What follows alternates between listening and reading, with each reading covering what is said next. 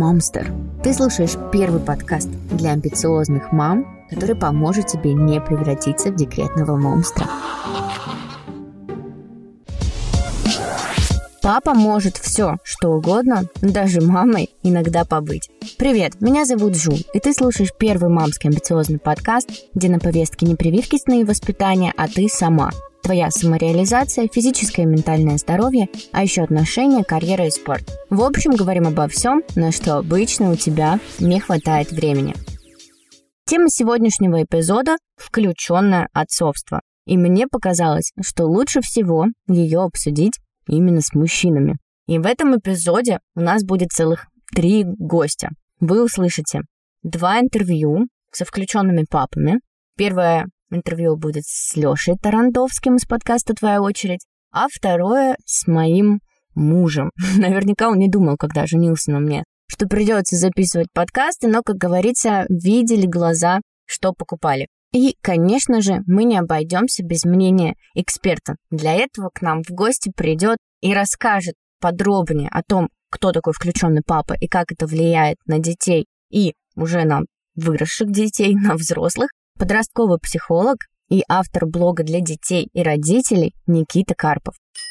Краткое и важное предисловие перед тем, как вы услышите первое интервью. С семьей Тарандовских, авторами подкаста «Твоя очередь», я познакомилась как раз-таки благодаря подкастам. Ну и благодаря тому, что у нас общий замечательный монтажер Ириша.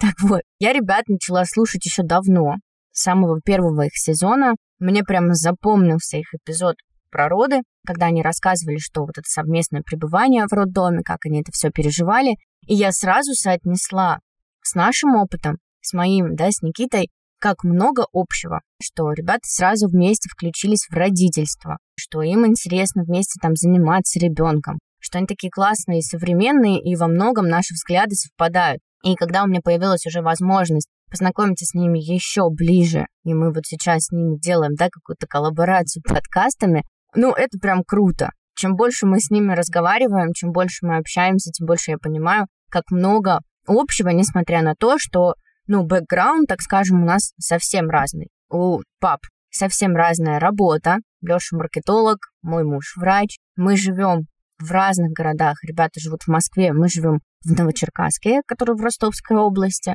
Между прочим, столица Донского казачества. вот. Но, тем не менее, здесь моя мысль такая, что несмотря на вот эти исходные какие-то вещи, исходные данные, можно быть классным современным родителем, и совершенно неважно, кем ты работаешь, где ты живешь. И то же самое касается, конечно же, пап. То есть сказать о том, что ну вот в нашем городе так принято, так заведено, что у нас папа мог вот не участвовать, этого нет в культуре.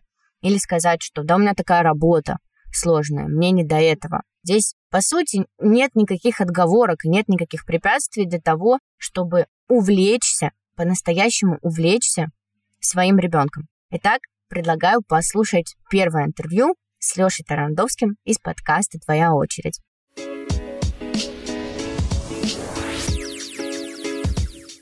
Леша, привет. Привет, э, спасибо большое, что пригласила, и на самом деле респект тебе за то, что ты помогаешь э, пропагандировать активное отцовство. Надеюсь, что этот эпизод послушает как можно больше не только мам, но и отцов. Да, потому что тема, она на самом деле такая немножечко болезненная до сих пор. Сейчас быстренько тебе расскажу. В эпизоде про мам-шейминг мы с психотерапевтом Никой Струженковой коснулись вопроса о необходимости, да, вообще участия пап в воспитании. Это было коротко, но тем не менее емко. И Ника озвучила проблему нашего поколения, поколения 80-х или 90-х годов, что папа в жизни ребенка, он присутствовал чаще номинально. То есть даже если семья полная, роль отца была зарабатывать и ходить на работу, собственно, приносить деньги, да, а детьми пусть занимаются женщины. И совершенно не зря сегодня мы получили как результат поколение взрослых, которые бегают по психологам и прорабатывают отношения с папой. И, к сожалению, для многих эта реальность существует и по сей день. где папа называет себя добытчиком, и воспитание не касается. Отсюда, после такой подводки, у меня к тебе вопрос. Как и почему ты решил, что хочешь вообще активно участвовать в воспитании своего сына и участвовать с самого рождения? Ты взял это из опыта своей семьи, пришел к этому сам или как-то в отношениях с Олей? У меня в семье все было более-менее стандартно, то есть э, как бы папа работал, мама была дома. Не было такого в семье, что типа папа был супер включенный. То есть да, мы там с ним куда-то ездили, что-то ходили, занимались какими-то вместе хобби, ходили на рыбалку, но это не было, наверное, вот так включенное отцовство в полной мере. То есть почему я вообще решил быть таким активным отцом? Ну, наверное, потому что мы с Олей готовились к ребенку достаточно скрупулезно, собирали какую-то информацию, вместе читали книжки, обменивались, и я как бы для себя просто понял, что на самом деле ребенок это такой твой один из главных проектов, да, которым действительно стоит заниматься, потому что что если ты не будешь включен с самого рождения, с самого детства, то потом тебя эта история догонит. То есть потом у тебя будут проблемы с там, налаживанием взаимоотношений, тебе будет сложнее понять своего ребенка, потому что если тебя не было или ты был не полностью, то, наверное, ты так хорошо его, ну, не знаешь, и ребенок твой тебя тоже не знает. Соответственно, уровень доверия, он будет снижаться, и потом этот барьер в будущем будет очень сложно преодолеть, поэтому для меня это такая немножко прагматичная штука, потому что я знаю, что если я вложусь сейчас, то потом мне будет намного легче, и нам всем вместе будет намного легче. Ну, это очень правильная позиция, потому что зачастую папы как? Они считают, а что с маленьким ребенком возиться? Ну, неинтересно, я не могу с ним поговорить например, особенно когда он маленький лежит, у него вот так вот летают руки, ну там как бы, да, не, не особенно до разговора. Плюс позже они ждут какого-то момента определенного, когда их время придет, они выйдут на сцену и скажут, так, слушай батю, сейчас садись, сейчас я тебе все расскажу. А на самом деле ты абсолютно прав, это же все взаимодействие, оно выстраивается, отношения с ребенком, они выстраиваются на протяжении всей жизни и с самого начала. Ну, в общем, можем сказать так, что вы как-то вместе к этому пришли, изучая какую-то информацию о родительстве, да, пока готовились к появлению Макса. И мне было в том числе просто интересно. Ну, это же крутая глава, там столько всего нового, чего ты еще не пробовал, не знаешь. Такую возможность упускать. Come on. Ну да, но для тебя включенный папа, какой он или что он делает? Мне кажется, что во всем кроме кормления грудью. Это очень крутой ответ. Мне кажется, что э, папа от мамы в общем-то, глобально ничем не отличается, кроме вот каких-то таких физиологических штук. И папа, в принципе, так или иначе должен участвовать во всем, то есть нету каких-то исключающих вещей, которыми он не должен заниматься. Тут уже все зависит от того, как вы внутри своей семьи распределите обязанности, да, потому что что-то может там больше нравиться, лучше получаться. Ну, то есть зависит от каких-то собственных э, внутренних каких-то установок. Но в целом человек должен делать все. Менять подгузник, укладывать, играть, думать про здоровье, понимать, что там нужно делать с прививками. То есть, в принципе, как бы включенный отец — это человек, который осознанно взаимодействует с ребенком и с своей второй половиной, то есть женой, и вместе они таким образом как бы создают здоровый тандем, где каждый понимает, э, какую роль он играет, что он делает внутри. Мне кажется, что вот эти вот рамки и распределение обязанностей каждый принимает сам, да, внутри своей семьи, но абсолютно точно можно сказать, что папа может делать все, что угодно с ребенком, и у него будет офигенно получаться. То есть не нужно этого бояться.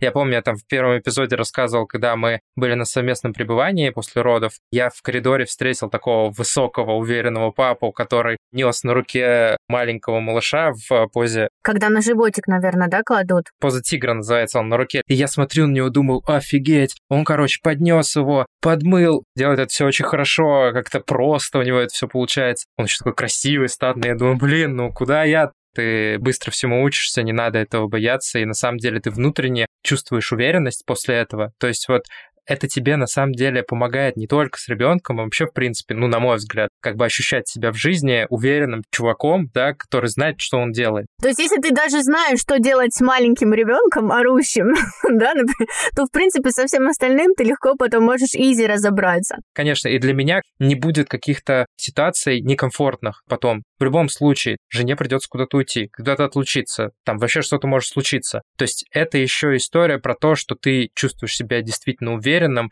и можешь э, осознанно планирует свою жизнь, свой день и свои действия. То есть ты знаешь, что ты в курсе и что ты совсем справишься. Вот, а когда ты как бы, когда тебе приходится звонить там каждые 30 секунд жене, когда она ушла и спрашивать типа, о господи, где подгузники? А куда бежать? А что делать? А он не ест. Он ударился головой, орет. Мне что, вызывать скорую? Ну, типа того. Так не должно быть. Я полностью с тобой согласна. И еще ты упомянул совместное пребывание. И у нас тоже был такой опыт. У нас были раздельные роды, потому что в роддоме, где я рожала, из-за ковида путем Кесарева нельзя было именно рожать вместе, но Никита меня ждал в палате, тоже совместного пребывания, и мы тоже три дня там протусили вместе. И мне кажется, вот эти три дня серьезно, заложили во многом, то есть мы тоже читали, готовились, я ему рассказывала, что-то вычитаю интересное, там, поделюсь с ним, и мы обсудим. Но вот эти три дня, они заложили фундамент нашего родительства, потому что у него, это вот у нас случай, как с тем папой, про которого ты рассказал, у него все получалось больше складно, чем у меня. Ну, во-первых, понятно, я после родов была изрядно потрепана,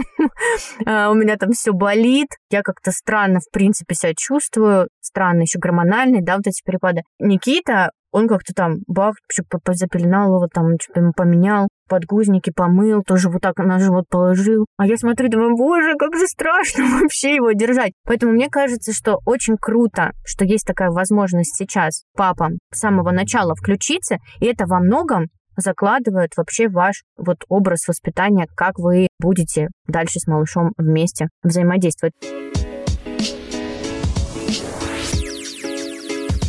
То ты перечислил, да, что папа не должен ничего бояться, ни смены подгузников, ни кормления, ни укладывания. Но все-таки, вот честно, что для тебя было или, возможно, есть сложнее всего? Мне кажется, что именно физически все-таки э, самое сложное это депривация сна. Просто сложно. Тебе нужно там вставать э, ночью, ты не высыпаешься, у тебя завтра новый день, тебе нужно идти на работу, и все равно нужно быть каким-то таким включенным. Мне кажется, что вот это вот такая самая сложная штука, и периодически ты чувствуешь себя очень плохо. У нас было укладывание и сны. У нас, например, Савыч вообще плохо спал, и мы разделили в какой-то момент типа грудь и сон, и засыпал он у нас, там только надо было с ним как-то прыгать на фитболе. В общем, какие-то целые обряды проводить, чтобы он уснул. Он реально по-другому не спал, он спал только на нас. Чем мы не пробовали? Мы пробовали режим консультантов по сну, потратили на это кучу денег. Мы там все ритуалы, мы все соблюдали, мы по минутам высчитывали его время бодрствования, ну, чтобы ты понимал. Но у нас это было вот так сложно. И я помню, что когда уходила, Никита переживал, вот как он его уложит, потому что иногда Сава нормально, а иногда могла начаться какая-то истерика, а он еще был маленький. У нас такого не было, потому что я довольно рано начал укладывать сам, и у нас был даже момент, когда, ну, всегда отлучение от груди это достаточно такая тяжелая штука, и на самом деле зачастую отлучение происходит позже, чем как бы ты планировала, потому что у тебя нет помощи. Тебе нужно как бы помочь, чтобы вот эту вот историю как-то пересилить, перетерпеть там и так далее, прожить. Вот, и э, у нас был способ, э, мы как раз э, в этот момент зимовали в Сочи, у нас была одна свободная комната, и фактически какое-то время мы жили раздельно, то есть Оля немножко отселилась, а мы с Максом, соответственно, засыпали и спали вместе. Тоже у нас там был, конечно, совместный сон, но главной цели мы как бы достигли, то есть мы отлучили от груди достаточно, короче, комфортно для всех. И это был тоже сложный момент, но не скажу, что он был вот прям такой невероятный. Короче, сложности часто связаны не с ребенком, а, наверное, с э, собственными взаимоотношениями, потому что родительство — это достаточно тяжелый труд, и там я все-таки работаю, а Оля проводит, ну, очень много времени с ребенком, и для нее еще вот очень важна самореализация, как раз то, о чем мы вот говорили в последнем эпизоде. И здесь, э, естественно, периодически там что-то ломалось, периодически ребенок сам выстраивал твой день, что-то не получалось, что-то не успевали. И вот здесь нужно было, было как-то поддерживать Олю, и периодически это было тяжело для нас всех. Поэтому нужно вот четко понимать, что на самом деле с появлением ребенка у тебя все может быть очень хаотично, несмотря на то, что ты там все супер распланировал, у тебя есть четкий план, четкий распорядок дня, но все равно нужно быть готовым к тому, что все пойдет не по плану. Поэтому вот, вот эти вот моменты нужно было сглаживать, и они были, ну, относительно тяжелыми. Ну, наверное, знаешь, все было нормально, не было, по сути, ничего сложного, потому что с самого начала ты включен. Это же не резко случилось, да, это же на тебя не резко свалились все эти обязанности сегодня. Потом вот ребенку полгода, и ты начал только с ним заниматься. А чего ты больше всего балдеешь? Что ты любишь больше всего с ним делать? Вот прям класс, кайфуешь? Мне больше всего нравится смотреть на то, как он растет, и чем старше он становится, тем на самом деле интереснее получается. Извечный вопрос, станет ли легче? Мне кажется, что лагерь делится на две части. Мы в том лагере, которым стало легче гораздо. Меня тоже, потому что тебе становится интереснее, и ты как бы больше отдаешь и больше получаешь. А когда ребенок совсем маленький, это все-таки больше скорее про уход за ним, про какую-то рутину. А вот есть второй лагерь, для которой лежащий и спящий в течение дня ребенок это типа самое лучшее. Мне сложно это понять. Я совсем другой категории. Мне круто, когда я получаю обратную связь от ребенка, то есть получаю ответные эмоции, вижу, что получается его чему-то учить, ему офигенно от этого. Мне нравится, что я могу его научить сейчас каким-то быстрым вещам, месяцев 6-7 назад научил его вздыхать, как в рекламе Пепси после глотка. То есть он делает глоток и такой... И это круто. Ну, то есть это как бы бессмысленная штука. Гордость распирает в такие моменты. Никита пришел с работы и буквально за пять минут научил его, у меня сейчас спина болит, мне типа нельзя Савыча поднимать. И мы опустили до максимума вот это его кресло детское, и он научил его залезать туда и слезать с него. Вот так они провели весь вечер с ним.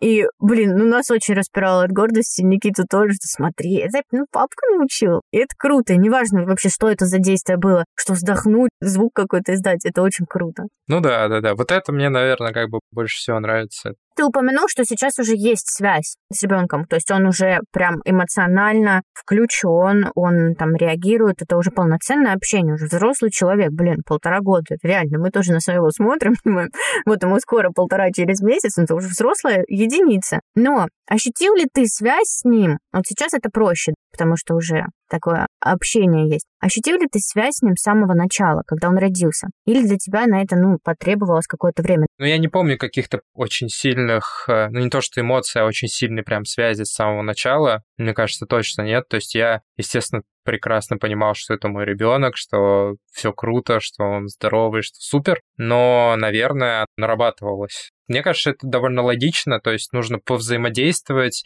с ребенком, проникнуться им. Вложить туда силы, ресурсы свои, конечно. Вот мне кажется, знаешь, некоторые папы просто, может, ждут какого-то чуда сразу, что вот они увидят ребенка. Ровно такая же проблема есть с мамами. Они думают, что он появится, и сразу все. И сразу все станет ясно. Зачем он появился, зачем ты не спишь, почему ты целыми днями занимаешься одним и тем же, а становится-то многим понятно, ну, действительно, спустя какое-то время. Скажи, ты работаешь. Работа часто выматывает. Разные бывают дни. Хотя многие мамы, которые нас слушают, тоже, думаю, работают. Но бывает ли такое, что ты вот устал, нет сил заниматься сыном? И если да, то как ты в таком случае поступаешь? Говоришь, Оль, я сегодня реально устал. Или все-таки идешь и как-то с ним тусишь? Как это происходит? Не, я тушу по нескольким причинам. Первая причина это, во-первых, я понимаю, что Оля провела с ним целый день, ей нужно переключиться. Ну, иначе просто психологически будет очень тяжело. То есть я это прекрасно понимаю и понимаю, что ей нужно дать э, свое время. И второй момент для меня это тоже переключение какое-то. То есть я не испытываю тяжести, что ли, в этот момент. Ну, я просто общаюсь с ним, играю в лего, хожу с ним на прогулку. Для меня это, может быть, даже больше отдых, и это более правильный отдых, чем там в ютубчик посмотреть, чем книжку почитать. Я чувствую и то, что я и полезное время провел, и разгрузился. То есть я немножко отключаюсь от э, рабочего дня, поэтому для меня это скорее как раз отдых.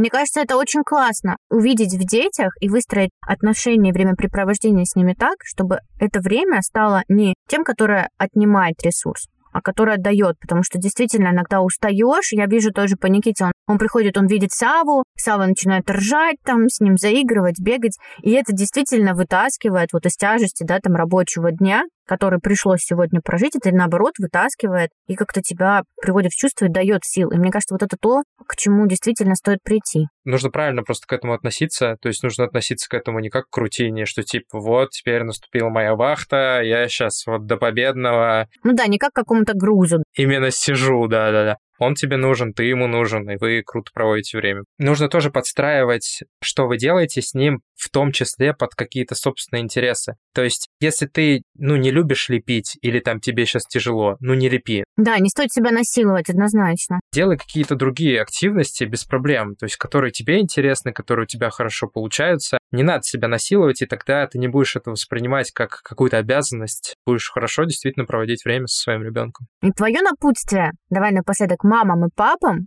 почему важно заниматься воспитанием ребенка вместе, если до сих пор по каким-то причинам ребенок есть, но это не так? Во всех ваших решениях вы должны иметь рациональный подход. Все ваши осознанные действия, они должны к чему-то привести. Если вы не хотите, чтобы там в 10, 12, в 15, 16 лет ребенок вас послал нахер, то думаю, что стоит в это включаться вместе осознанно, и вы так на самом деле узнаете не только ребенка получше, но и друг друга. Для того, чтобы все было гармонично, тусуйте со своим ребенком, и будет вам счастье. Класс, Леш, спасибо большое. Действительно, ответил на все вопросы очень честно. И есть о чем подумать. Я думаю, многим, да, как-то это переварить. Спасибо тебе еще раз большое, а я обязательно отправлю еще наших слушателей в ваш подкаст «Твоя очередь». Спасибо, Джул, что позвала. Мне кажется, что было круто, подняли важную тему, и надеюсь, что было полезно, и слушатели оценят. Очень полезно и классно. Спасибо тебе большое. Пока-пока.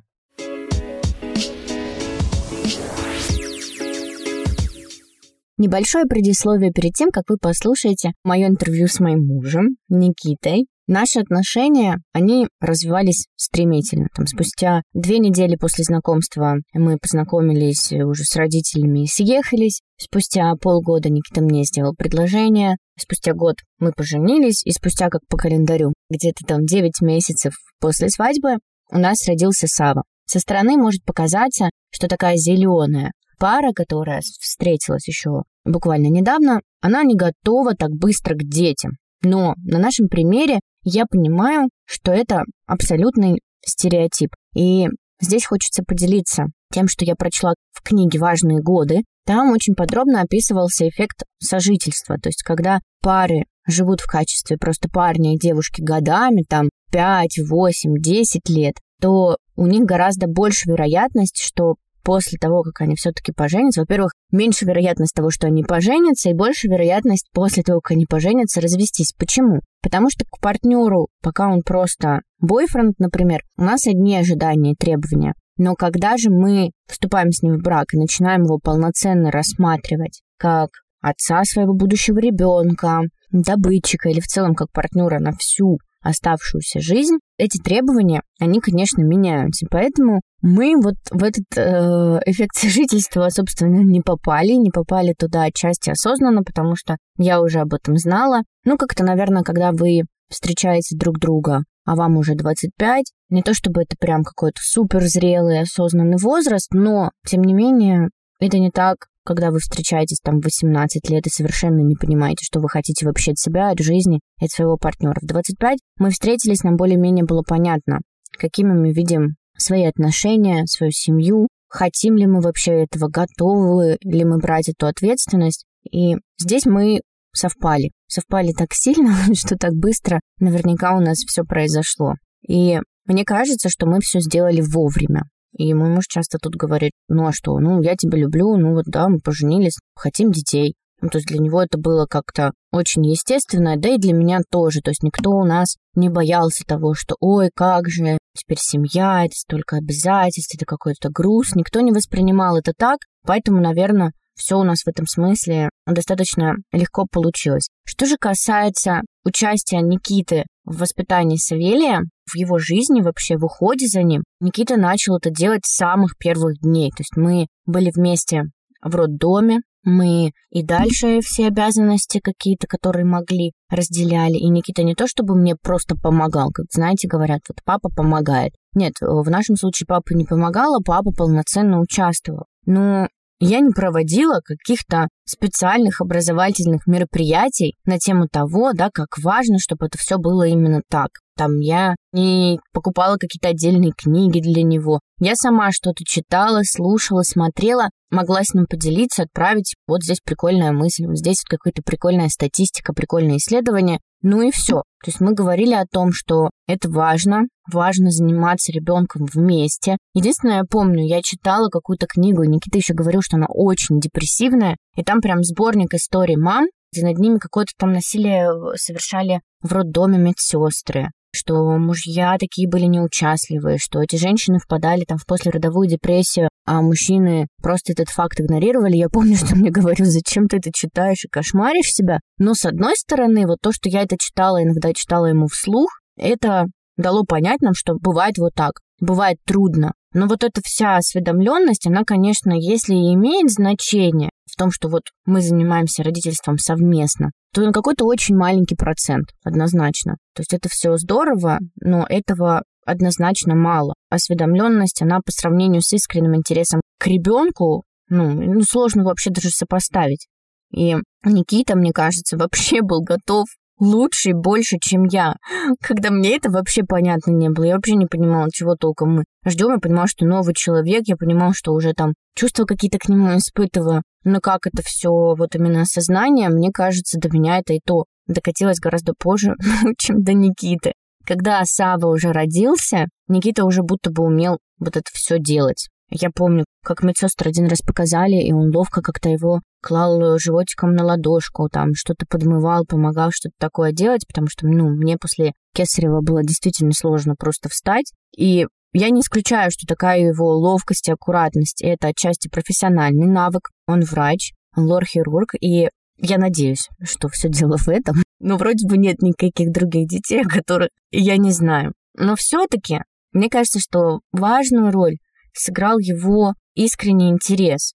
Ему прям прикольно было смотреть за Савой, что он там нового научился делать, еще даже когда он был совсем маленький, что он там огукает, переворачивается. Интерес и, конечно же, его ответственность. И именно благодаря ей, я думаю, мы так быстро вообще создали семью, потому что его это все не пугало. Для него не было так, что ой, кошмарно, мне теперь сейчас будет столько обязательств, еще женщина моя, еще помимо нее еще один человек из нее выйдет. Из-за него надо нести ответственность. То есть для него это все было как-то нормально. Ну и для меня тоже, меня это тоже не кошмарило. Хотя взять меня, опять же, в какие-нибудь 20-21 год, там бы я точно никакой ответственности готова не была. Не знаю, как у Никиты, но я точно нет. Наверное, вот интерес и ответственность — это то, что лежит в основе его активного участия. Но, опять же, это мой взгляд на то, как все происходит.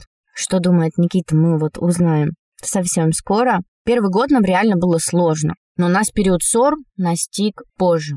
То есть после того, как мы поняли, что да, вот здесь ребенка можно расслабиться, можно немножко переключиться друг на друга и условно поделать друг другу мозги. Не без этого, конечно, мы все люди, мы, как и все, любим и ругаемся. А сейчас нам особенно трудно. У Никиты стало очень много работы, и работа тоже, которая требует невероятного количества усилий, внимания, человеческой эмпатии и всего остального, потому что лечить людей, ну, никогда не было просто. Но мы стараемся помнить о том, что любовь, она всего важнее. И мне хотелось рассказать вам вот эту коротенькую историю и мой взгляд, потому что вот это предисловие я пишу до записи самого интервью с Никитой, чтобы вы немножечко с нами познакомились поближе, и вам было интересно слушать, что Никита думает о своем активном участии как папы, о своем включенном отцовстве.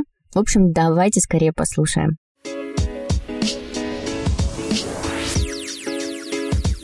Никита, привет. Привет. Говорят, что у женщин встроенная функция такая, это материнский инстинкт. Ощутить там связь с ребенком, осознать как-то, что вот, это твой малыш, и теперь ты будешь о нем заботиться. Расскажи, пожалуйста, как было у тебя, когда ты ощутил свою как-то связь и принадлежность с сыном сразу после родов или потом уже дома? Наверное, это произошло в тот момент, когда ты позвонила мне по телефону, я ехал к вам в роддом, и ты сказала, что мы стали родителями, у нас родился сынок. Моментально пришло понимание, что вот все, теперь я папа. Понятно, что есть встроенная функция материнства у женщин, но мы же мужчины вас любим, поэтому мы, естественно, что мы любим и наших детей не меньше. Мне кажется, что ты вообще к родительству был готов гораздо больше, чем я. Я помню, что когда я уже была прям с таким большим животом, спрашивала тебя, ну, ты осознаешь, что у нас вот-вот там скоро будет ребенок?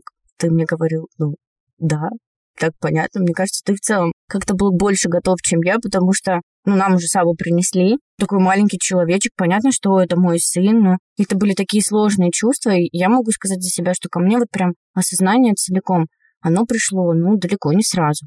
Скажи, пожалуйста, ты активно включенный папа, ты мне очень сильно помогаешь с самых первых дней жизни Савы и до сих пор. Что было самым сложным для тебя вот за эти полтора года? Не принадлежать себе, то есть в первую очередь все хлопоты, все обязанности и быт, он замыкается на одном человеке, то есть ты спишь, как он спит, ты не ешь, ешь при нем картошку да, фри. Е- ешь, когда есть возможность, или вообще не ешь. Переживаешь, а отказ от сна тебе как? Ну, я же говорю, это тоже одна из непростых вещей в родительстве. Я не скажу, что у меня как-то в большой мере пострадала функция, вы мне все-таки даете отдыхать. Иногда. Так, все терпимо.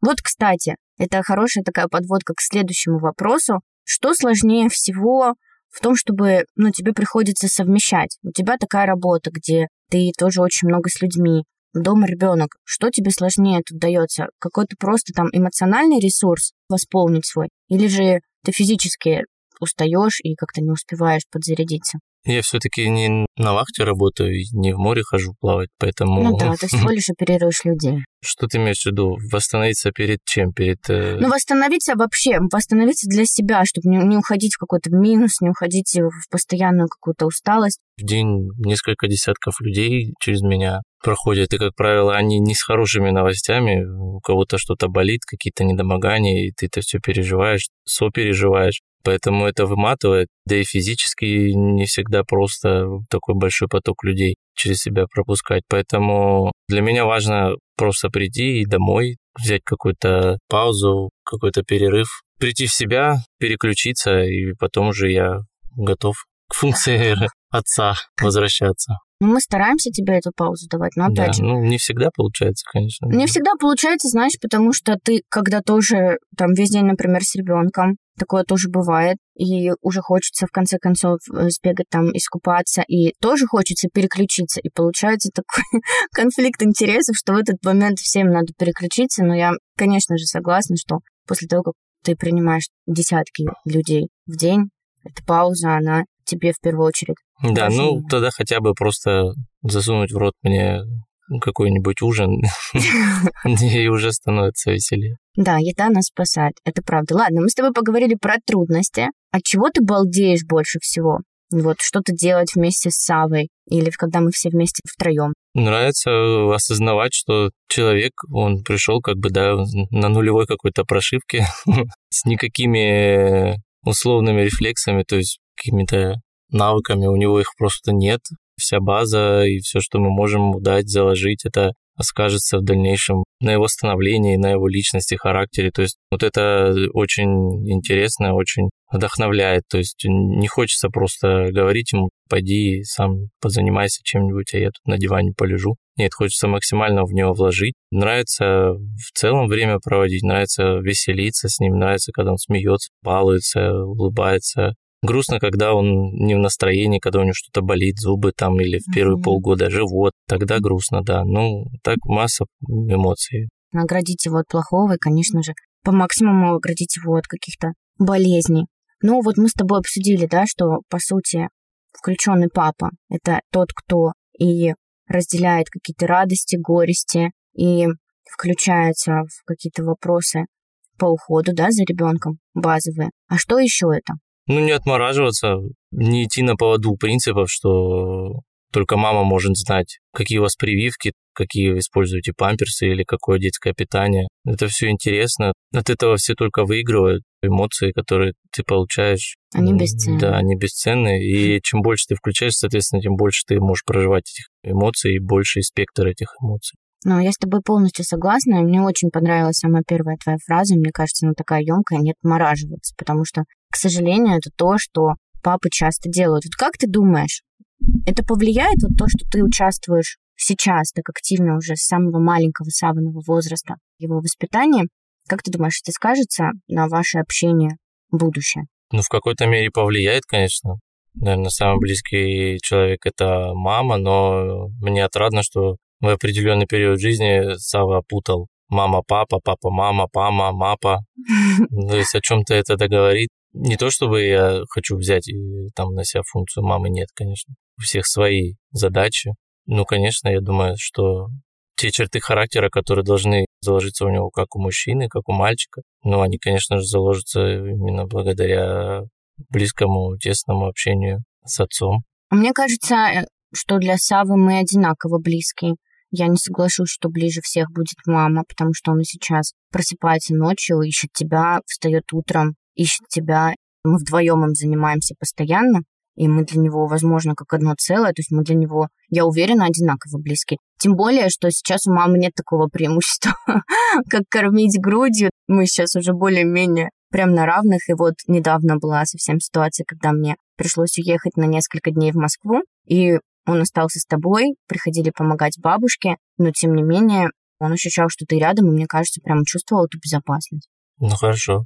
Мне кажется, что мы действительно для него значим одинаково. Как ты думаешь, в каком возрасте тебе будет всего с ним интереснее, так скажем? Или уже интересно? Чем старше он становится, тем интереснее, потому что для папы там не только важно там переодеть его в какой-то красивый бодик и посмотреть, поумиляться. Хочется как-то и привить какие-то спортивные какие-то интересы, там на тех же лыжах вместе кататься, во дворе футбольный мяч поиграть. Чем больше будет возможностей для физических каких-то активностей, тем больше, наверное, интерес. Ну и в целом э, учить чему-то его тоже. Чем старше он, тем, понятное дело, больше навыков можно ему привить не только физических, но и интеллектуально. Ну, это классно вообще смотреть, как он развивается. Я согласна в любом его возрасте. Мне еще интересно спросить, и я сразу скажу, что это не вопрос с подвохом. Я хочу, чтобы ты мне ответил честно. Что было труднее всего в общении со мной вот за весь период там беременности, первый год жизни с Савой? Как-то изменилась ли я по отношению в том числе к тебе? Мне кажется, в твоем случае не было какого-то отчуждения от мужа. То есть я не ходил в грязных, оборванных поносках и с пустыми судочками без на работу. Ну ладно, я же меньше готовила, ну честно. Ну. Иногда заканчивались чистые носки. Не отложилось у меня в памяти, что я сильно уж был как-то обижен. Ну, понятно, что и недосып, и все это усталость. Все с пониманием. Ну, конечно, что теперь маленький человек, и нужно его буквально во всех смыслах обслуживать. Ну вот скажи, последняя вещь, вот что из до родительской, так скажем, жизни, чего тебе не хватает больше всего? Честно говоря, я не думал об этом. Вы уже приняли решение уйти с вечеринки. У нас э, теперь другая вечеринка каждый день. Это точно. И совсем не скучно. Спасибо тебе большое. Я очень рада, что ты пришел ко мне. Хотя я знаю, что ты не очень любишь вообще болтать, особенно болтать на запись, но спасибо да, тебе большое. Работы. Да. И потом Сава подрастет, мы обязательно ему включим с тобой это интервью. Спасибо тебе большое. Спасибо тебе. Я тебя люблю. В прошлом эпизоде я поделилась с вами тем, что решила активно вести телеграм-канал. И это больше не телеграм-канал подкаста, но там все так же остаются анонсы и бонусы от гостей. А помимо этого я пишу о самореализации, о здоровье, об отношениях, в общем, обо всем, о чем мы говорим в подкасте. Просто эпизод не всегда есть время включить, а минутка заглянуть в телеграм-канал, она найдется гораздо чаще у мамы. Поэтому жду вас. Также пишите обязательно там мне мнение о эпизодах. Возможно, вы хотите кого-то в гости в Момстер. Почему бы и нет? Пишите любые свои впечатления, пожелания и комментарии. Ссылка на мой телеграм-канал в описании к эпизоду. Очень и очень жду вас. И теперь, когда мы прослушали интервью двух пап, я предлагаю послушать мнение экспертов. В самом начале говорила вам, что это подростковый психолог Никита Карпов, у которого опыт работы и консультирования более 15 лет. А еще он автор популярного блога для детей и родителей. Кстати, ссылки на блог Никиты можете найти в описании к эпизоду. С Никитой мы поговорили о том, как влияет присутствие либо же отсутствие отца в жизни ребенка и на самого ребенка, и на его дальнейшую жизнь. Также поговорили о том, можно ли ругаться при детях и как это правильно и максимально экологично делать, давайте скорее послушаем.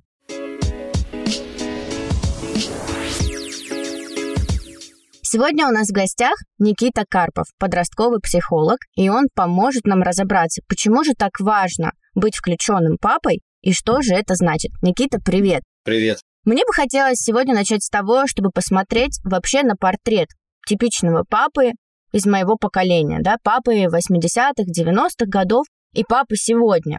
Если честно, то большинство ну, моих друзей, там у меня дома было то же самое. Иногда папы участвовали в жизни детей, ну так, постольку поскольку. Считалось, что это все задачи мамы, что женщины, вот они должны заниматься воспитанием, общаться с детьми, там что-то с ними разговаривать, а папе, собственно, можно просто прийти домой, расслабиться, смотреть телек, ну и при этом, конечно же, еще много работать. Какой портрет? Есть ли вообще разница между папами вот того поколения и папами сегодня?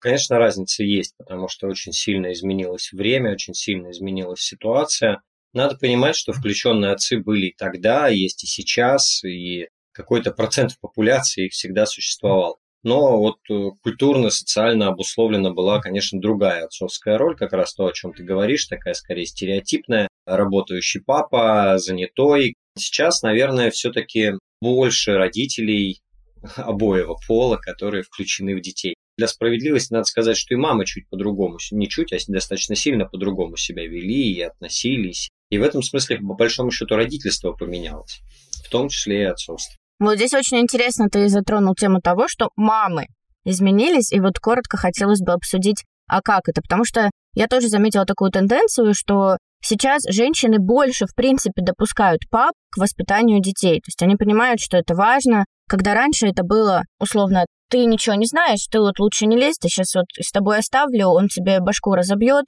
Как изменились вот женщины в этом смысле? Мне кажется очень важным уточнить, что мы в большей степени, наверное, говорим про жителей больших городов. Вот наибольшие изменения наблюдаются все-таки не в поколенческом, да, а вот в таком в территориальном признаке. Ну, если в общем по больнице менее нервными, более образованными стали родители, более включенными. Во многом это связано с тем, что изменился стиль жизни, изменился, в принципе, подход к воспитанию, уровень информированности качественно изменился с появлением интернета.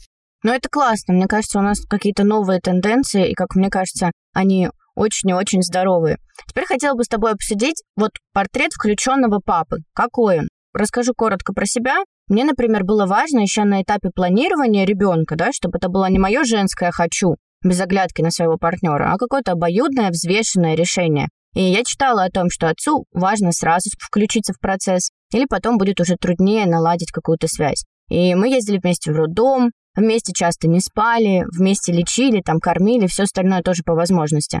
Но эти пункты могут быть разными, поэтому я лучше спрошу у тебя, какой он включенный папа? Это тот, который разделяет обязанности по уходу или участвует там в развитии и воспитании ребенка, или же все вместе? Конечно, вот это вот все. Включенный папа тот, который вообще заинтересован в ребенке прежде всего, ему важна его роль как родителя, не только как мужчины, мужа, добытчика, появляется еще роль родителя, и если она важна и интересна, то, конечно, включенность присутствует. И появляется участие в жизни ребенка, появляется поддержка супруги, потому что там, ну, первый год жизни все равно ребенку мама нужнее, чисто биологически. И там э, функция отца, ну, сервисная немножко.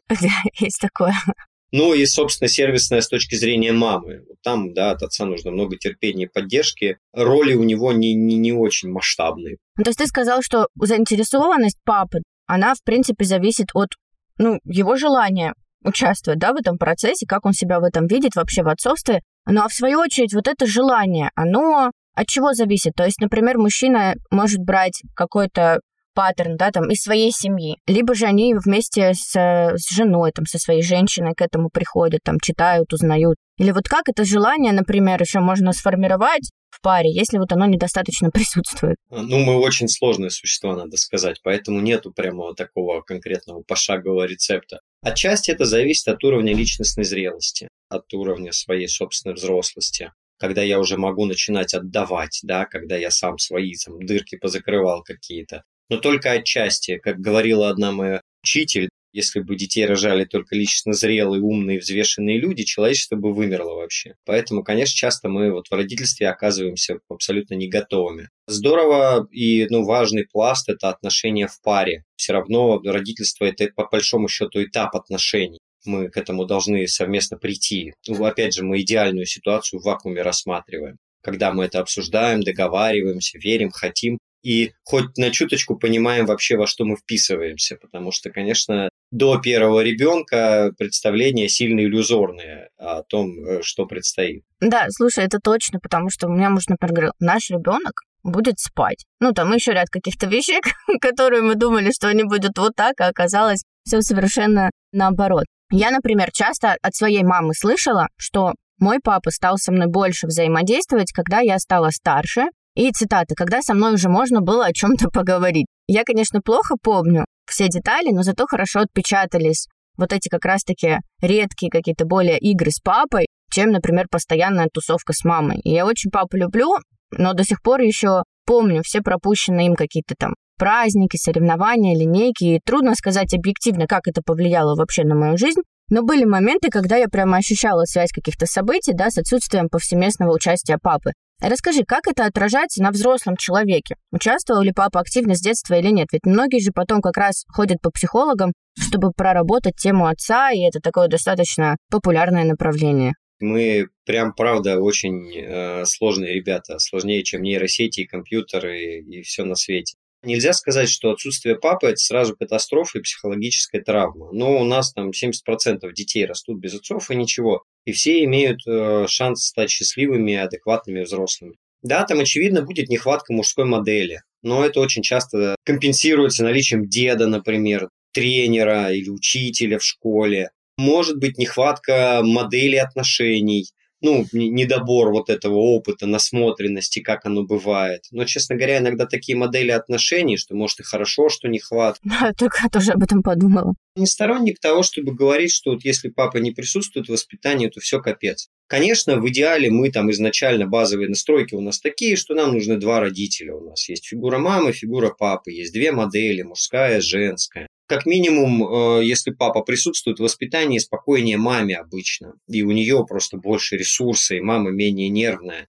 То есть здесь за все хорошее. Здорово, когда папа адекватный, и папа вовлечен, и папа присутствует. Не здорово, когда он неадекватный, не вовлечен или не присутствует, но это не катастрофа. Еще раз, мы очень гибкие, при том, что очень сложные. Психика наша умеет строиться практически в любых условиях. Это очень классная мысль, спасибо тебе за нее, да, о том, что вот эта история с тем, что вот если не было папы, то все, ты обречен, и тебе нужно обязательно прорабатываться, оказывается, может быть и совершенно по-другому. Еще интересно, если со стороны посмотреть даже не детей, а уже подростков, может быть, по твоему опыту, ты заметил какую-то статистику, что там, где папа, например, не присутствовал, у детей есть трудности определенные там, в пубертатный период, или нет такого, опять же? Трудности есть или нет, независимо от того, какие родители, ну, слишком много факторов влияет. Мы не можем такой вот взять его за основу. Они просто могут отличаться, например, эти трудности. Условно, нет папы, и большее стремление к самостоятельности, свободе,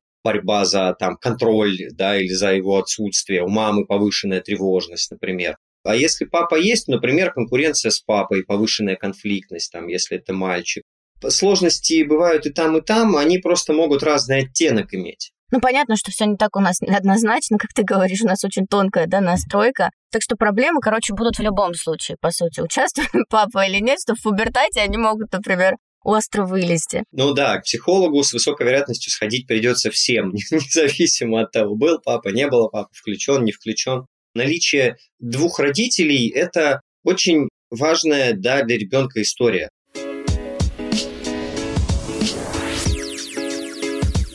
Как ты думаешь, что мешает мужчине принять полноценное участие в жизни ребенка?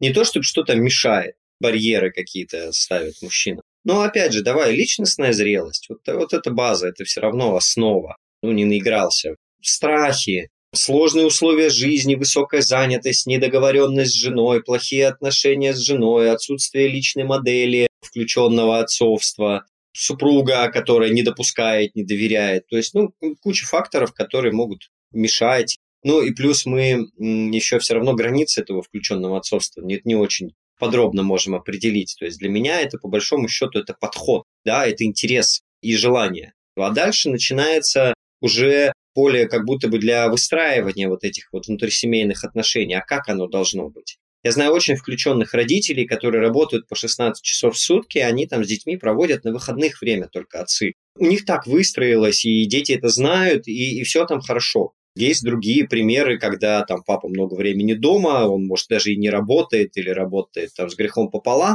но при этом включенности у него ну, нету, хотя времени формально он с детьми проводит там ну, дофига. Да, то есть это интерес. Мне кажется, даже сами дети однозначно чувствуют, да, в процессе общения, интересно ли взрослому с ними сейчас действительно взаимодействовать, как-то общаться, или же там просто тыкая в телефон, это будет уже совсем другая история. Насчет чувствуют тут такое, тонкий лед. Но если у взрослого параллельно с ребенком в руках телефон, это однозначный сигнал, что ты не так важен. Все. Ребенку можно до усеру объяснять, что это работа, и она важная для ребенка это однозначный сигнал. Если в поле есть я и еще что-то, значит значимость моя не так велика. Слушай, вот здесь стало интересно, я просто вспоминаю наши там будни с Савой, с моим сыном. И здесь это телефон или, например, вот если мы с ним дома и какие-то еще там бытовые задачи. Я сейчас не говорю там телевизор, там планшет, не, не какие-то гаджеты, а именно какие-то еще задачки. Дети тоже ощущают, что вот как бы ты не с ними. Или это больше касается вот когда мы прям в гаджеты залипаем? я бы разделял время, да, есть, когда я с ребенком, вот я с ним провожу время, я играю, а есть, когда у меня есть дела и рядом ребенок, мне за ним надо присмотр осуществлять. Это немножко разное время, и дети понимают по-разному. У меня все равно большая часть работы это с, телефона. То есть меня тоже ребенок регулярно с телефона увидит. Но у нас есть обозначение. У меня рабочее время, это значит, что вот у меня в приоритете телефон, но я могу посидеть рядом и его за ухом почесать. Или у меня не рабочее время, и тогда в приоритете он, а остальное все вторым, третьим, десятым. Ну, то есть прямо можно разграничивать, ну, со взрослым ребенком, если он уже, ну, там, понятно, понимает время. Да, да и с маленьким можно разграничивать, э, ну, там, не знаю, моему три. Рабочий, он э, совершенно четко понимает. Он, пап, ты сейчас работаешь? Я говорю, нет, я сейчас не работаю. О, отлично, все. Слушай, ну это классно, потому что я вот с Авой и не в телефоне, и я делаю какие-то перерывы. Ну, там, я вроде как вот с ним поиграю, потом мы идем там вместе, я какой-нибудь суп варить, и он начинает злиться, что я от него отвлеклась, но ему полтора. Я думаю, что может быть, потому что еще сложно договориться. Как все-таки можно донести до своего там мужа, партнера, попытаться хотя бы какую-то ценность совместного воспитания. Ну вот если мы, например, берем мужчину, который целом-то и не против, но, может быть, не до конца осознает, почему это вообще может быть интересно, почему это классно, почему это важно, почему это важно там для ребенка. Потому что я часто слышу такие истории от знакомых, что ребенку 7 лет, и папа с ним не остается, потому что он там типа, не знает, что с ним делать, и переживает с ним остаться, что ребенку там с ним будет скучно и так далее. Но хотя мне кажется, что это, конечно, недостаточное желание. Но все-таки можно ли как-то попробовать вот эту ценность участия донести? Есть модель то ли лидерства, то ли мотивации Херши Бланшара, где есть два параметра. Это уровень компетенции, компетентен, некомпетентен, и уровень мотивированности, мотивирован, не мотивирован. И, соответственно, там получаются четыре группы людей. Первые – это компетентные, мотивированные, то есть я хочу, я понимаю, что делать. Вторые – это компетентные, немотивированные, типа я понимаю, но мне не хочется. Да? Третьи – это некомпетентные, немотивированные. И четвертый – это мотивированные, но некомпетентные. И вот хорошо бы, наверное, для себя сначала определиться, извините уж, мужчины, за такое, куда муж ваш или партнер, в какую зону относится. Потому что если он некомпетентный, не мотивированный, ну расслабьтесь уже, ищите другого, как говорит Херш Бланшар. Он не про мужа, конечно, а про сотрудника. Если он э, компетентный, но не мотивированный, тут можно еще попробовать там, да, поиграть вот в это, в заинтересованность. Но мне кажется, это тоже такой ну, детский сад достаточно получается. Наверное, самая такая конструктивная история, если он мотивированный, но некомпетентный. Ну, я не знаю, он дофига работал, потом жизнь поменялась, работы стало меньше или другая структура работы, вот он готов участвовать, но он ничего не умеет и не знает. Ну, здесь тогда задача не обижаться, а просто передать вот эти знания и навыки. Что нужно делать? Не инструкции километровые, постепенно, как мы с детьми поступаем, как мы их обучаем. Ну и оставлять и свою тревогу унимать здесь. Отцы, которые фактически, там, не знаю, потеряли своих детей, накормили их битым стеклом, там, ну, это редкость, и это вообще не, не про отцовство, это про там, психопатию какую-нибудь. Но мне кажется, вот это важный фактор, чтобы мама, как ты говоришь, не выдвигала какие-то километровые задачи невероятные, либо не летала как коршун, как бывает, там, посиди, посмотри за ребенком, и потом, да не так, Пусть он там слезет, пусть он сядет, пусть он встанет, пусть там еще что-то. Да, важную вещь говоришь. Другой, почему-то всегда такой разговор получается, это как будто бы до навешивания на маму еще обязанностей по воспитанию папы, чтобы он мог заниматься с ребенком. И как будто бы к маме еще добавляется чувство вины, что ты там что-то не сделала, что твой муж ребенком не занимается. Вот это булшит какой-то абсолютный, на мой взгляд. То есть, если мы оба взрослые люди, и мы договариваемся о чем, да, что происходит, то мы участвуем. Если мы не договариваемся, дальше мы начинаем играть в какую-то игру. Мы остаемся вместе, потому что там есть миллиард каких-нибудь объяснений, я тут буду плясать, танцевать, чтобы ты что-то там пробовал делать, я буду делать вид, что это окей, а для остального буду находить какое-нибудь объяснение. Тоже, на мой взгляд, несправедливо все это на мам навешивать и говорить, что ты что-то не так сделала, Однозначно нет, что она что-то не так, но все-таки бывают ситуации, когда это очевидно, что когда папа взаимодействует с ребенком, мама делает замечания, ну вот регулярно, она просто вот дробью им стреляет этими замечаниями, такое тоже бывает иногда. Надо валить. Самый простой рецепт – надо валить. Не надо заниматься микроменеджментом, просто валить из дома. Для мамы это шикарная возможность. Ставили ребенка с папой и ушли. Ребенок выживет, все это время, а как именно, ну, уже, по сути, ну, не ваше дело, вы потом разберетесь. Но если действительно там э, партнера, неважно, мужчину, женщину, в процессе задалбывать вот этим контролем, замечанием, критикой, поправкой, то ну, мотивация заглохнет намертво. Можете по работе просто посмотреть, вот примерно то же самое происходит. Ну да, я, я, я тут полностью согласна с тем, что мама не всегда виновата. Вообще далеко, что папа не участвует, но все-таки есть моменты, когда женщина немножко такая есть, у них склонность. Можно на это посмотреть. Это чаще всего мы так тревогу свою закрываем. Ну да, каким-то контролем.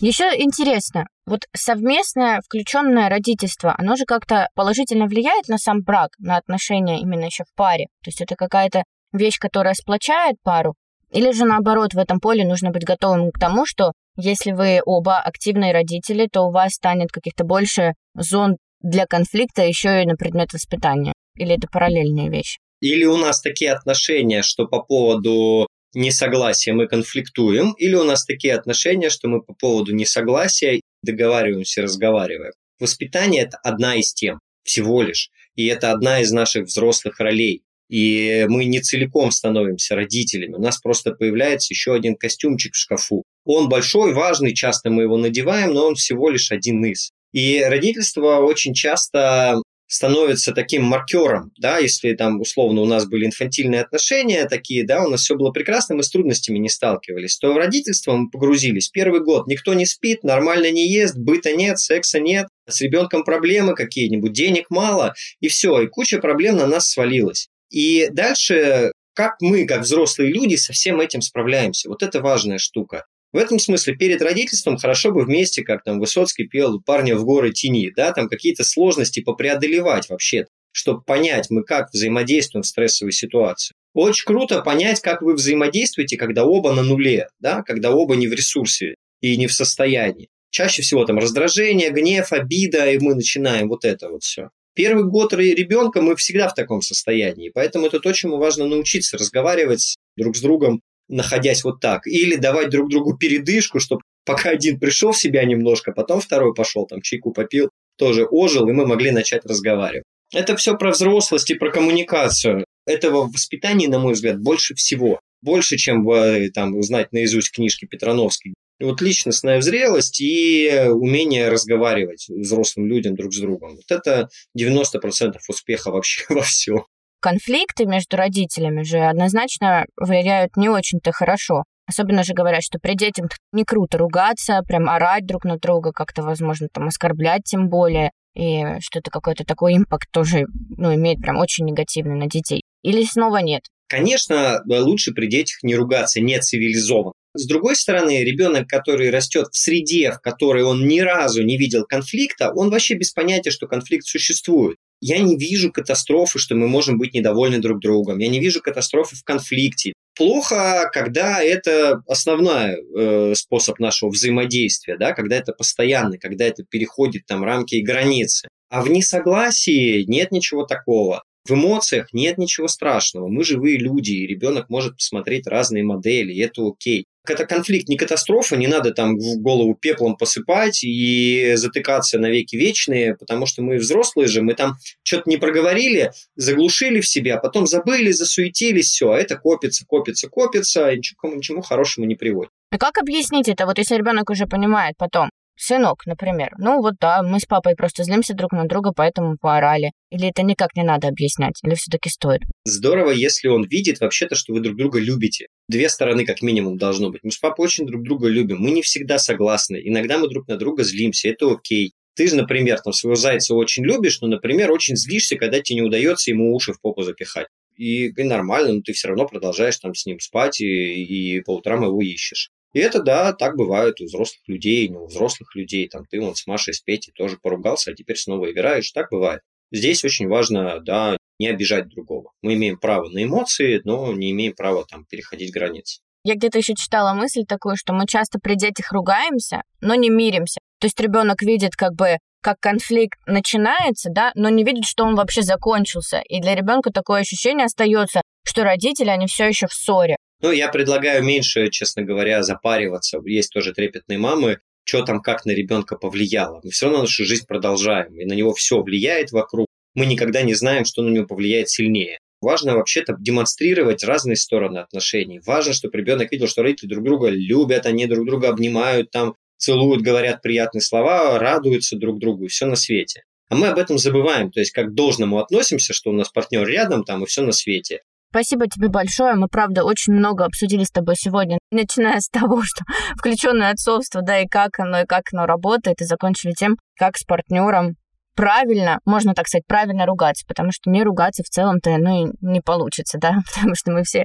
живые люди. Спасибо тебе, Никит, большое, что пришел и так классно раскрыл тему со всех сторон, чтобы не оставалось ни у кого стереотипов, что вот только так, вот нет папы, это все плохо, все потрачено, либо есть папа, это всегда хорошо. Я думаю, что вот этот момент тоже очень важно понимать, так что спасибо тебе большое. Спасибо тебе за приглашение. Я в одно убеждение четко вот выношу из работы, что стать счастливым человеком имеет шанс любой ребенок, выросший в любых условиях. Все. Классно. Все хорошие мамы и все дети могут быть счастливыми, и это просто замечательная мысль, на которой можем закончить. Спасибо тебе еще раз огромное.